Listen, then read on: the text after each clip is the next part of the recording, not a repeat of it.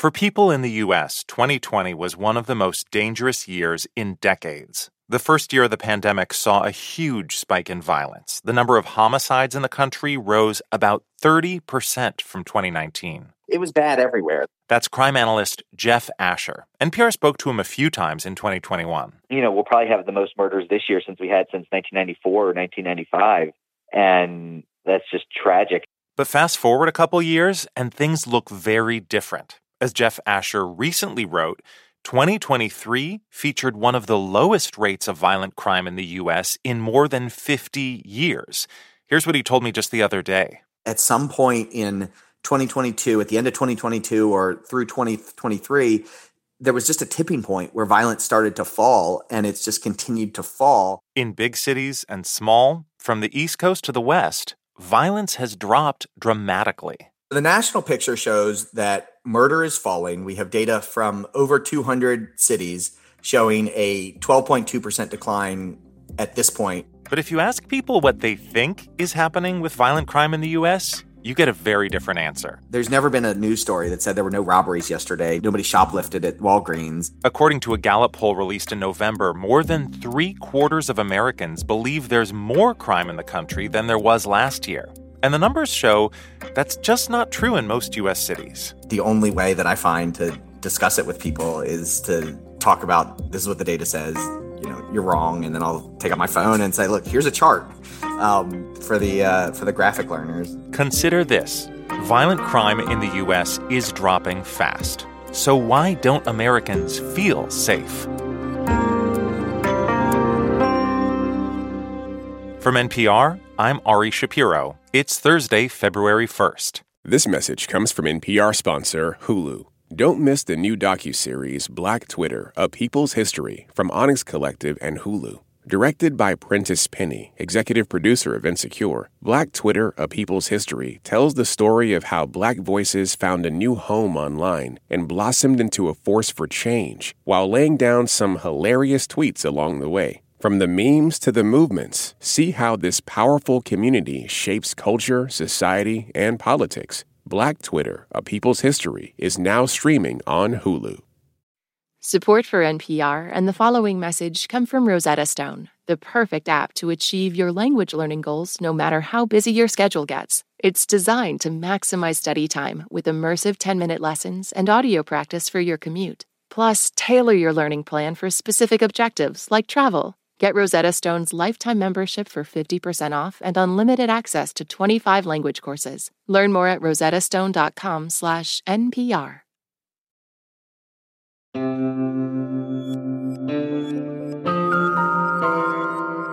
It's Consider This from NPR.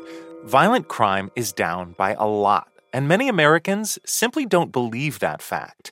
So I wanted to understand two things. Why has crime dropped? And why don't people perceive it that way?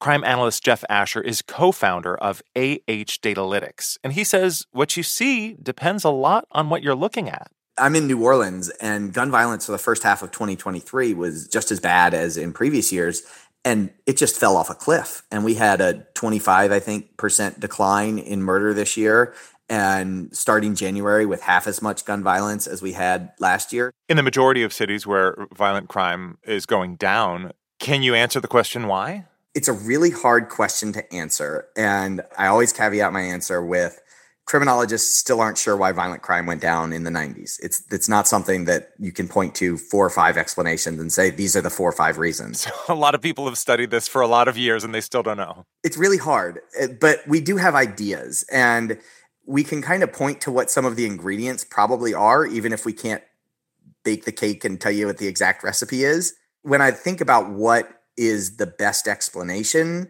you have to describe 75% of cities seeing even or declining murders. You have to describe a big national trend of San Bernardino, California, and New York both seeing the same thing of big declines in gun violence.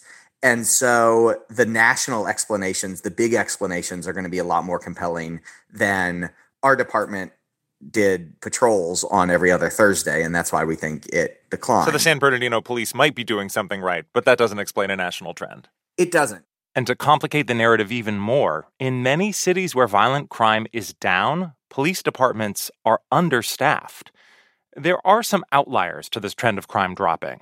Murder rates are up in Washington, D.C., Memphis, and Seattle, but the national trend is clear from places like San Francisco. Crime has decreased, not necessarily significantly, but somewhat since last year. To Baltimore. 2023 was the largest single year reduction in homicides in the city's history. To Minneapolis. We've seen two years now of crime incrementally going down, which I, I, think is enough to say there's a positive trend there. You just heard from three reporters. Rachel Swan is a breaking news and enterprise reporter for the San Francisco Chronicle. Lee Sanderlin is an enterprise reporter for the Baltimore Banner. And Andy Mannix is the Minneapolis crime and police reporter for the Star Tribune. We brought them together to get the ground level view from three different cities, and I asked them about perceptions. If crime is down, why are people reluctant to believe it? There's two really visible crises in San Francisco that are kind of in your face and they're right downtown. One is that there's a lot of homelessness, and um, the other is that there is, frankly, a lot of, and, ha- and, has been for a long time, a lot of open air drug use. And um, honestly, people conflate that with crime, with street safety. Does that resonate with you, Andy or Lee, in Minneapolis or Baltimore? Do, do you think there's a divide between perception and reality? Absolutely. In, in Minneapolis, I think over these past few years, a lot of people associate Minneapolis as ground zero for the abolish the police movement after what happened with, with George Floyd and, and the protests and, and riots here that this spread across the country. Minneapolis has become a target of particularly right wing politicians and right wing media as sort of an example of, of what happens when that thin blue line crumbles. Um, you know, in actuality, the Minneapolis voted against uh, abolishing its, its police department and has increased the police budget. You know, there, there are many caveats. Carjackings are down, but car thefts are way up. We actually did a story where we calculated that there was a car theft every hour in Minneapolis in 2023 if you averaged it out. And that's far and away more than anything we've ever seen before. Lee, do you connect with what you're hearing Rachel and Andy say?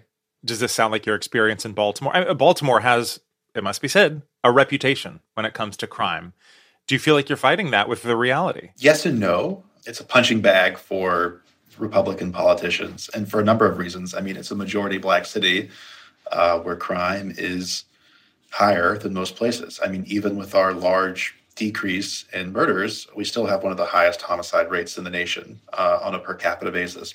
But at the same time, I mean, people's perception of crime in the city is really warped by how they get their news, what types of media they consume, and how plugged in they are and they want to be. Um, there was a story this summer about how violent the city was based on a three mile radius of where the baseball stadium is.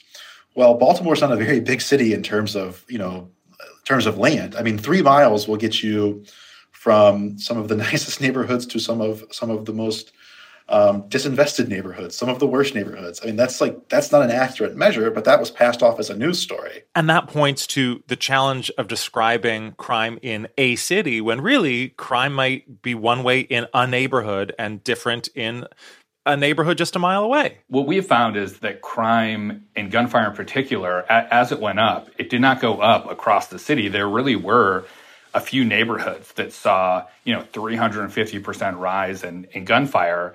Um, and others saw none. So depending on where you live, I, I think that the your experience was very, very different here in Minneapolis and continues to be. I get emails all the time and calls from people who say, I, you know, I, am planning on coming to, into Minneapolis to go to our local theater, the Guthrie, with my family. And is it safe? You know, like, should I not bring my family there? Their email readers are emailing you to ask you that question. Yeah, readers are emailing me, asking me personally. what do you say? I mean, I, I don't. I, I, don't know what to say. I, you know, if it seems like a real question, I do the best I can to to answer it. I don't think anybody has a 100% certain answer to this question, but the three of you have a closer perspective and more information than most. Why do you think crime is going down? What accounts for the change? Crime is so much more complicated than a lot of people realize, you know. Many officials I've spoken to in law enforcement subscribe to the theory that a small number of people are prolific perpetrators of crime. They would say, We've gotten better at arrests and investigations. Whether that's provable, I'm not sure. Lee, you want to take a stab at why crime might be going down in Baltimore right now? We actually wrote a story right before the holidays um, in December about you know who who's going to try to take credit for this uh, this decrease. We have a new elected prosecutor who is you know, at every turn, he's saying, I'm tough on crime. The streets know I'm tough on crime. Our U.S. Attorney's Office is bringing more felon in possessions of firearm cases than the office had, brought more of those cases last year than they had in almost 20 years. Um, you know, so that's that's a different style of policing. At the same time, the mayor's office is investing heavily in, um, you know, connecting would-be offenders with services um, like employment services, uh, housing assistance, educational assistance, um, you know, mental mental health services, and the police department has largely embraced um, a focused deterrence model of policing, which targets what they would call hotspots for for violence.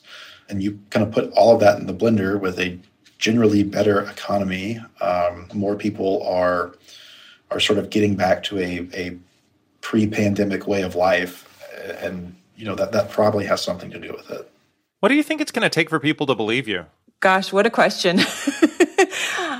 you know, I mean, one thing I'm starting to learn in reporting on public safety is that you can put numbers in front of people all day and numbers just don't speak to people the way narrative does. And it just isn't as powerful as Citizen App or Nextdoor or, you know, headlines coming from a news outlet. It's just really difficult to get people interested in data and numbers. I would echo that. If you know someone who was robbed walking back from a bar in Baltimore, then like you're going to become worried about that even if that was a rare occurrence. Yeah, I, I think that they're both spot on. Um, people respond very emotionally, I think, to crime. And so when they hear about something really bad happening to somebody,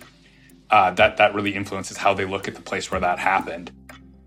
That was Andy Mannix, the Minneapolis crime and policing reporter for the Star Tribune, Lee Sanderlin, an enterprise reporter for the Baltimore Banner, and Rachel Swan, breaking news and enterprise reporter for the San Francisco Chronicle. This episode was produced by Karen Zamora. It was edited by Courtney Dorning. Our executive producer is Sami Yenigun. Hey, before we go, one more piece of news. This one's about our show. Starting this week, you can support the podcast by signing up for Consider This Plus. You'll get to hear every episode without messages from sponsors, which means you'll hear what you need to know in even less time. And your contribution will help make the work of NPR journalists possible. You can sign up on our show page in Apple Podcasts or at plus.npr.org. That link is in our episode notes.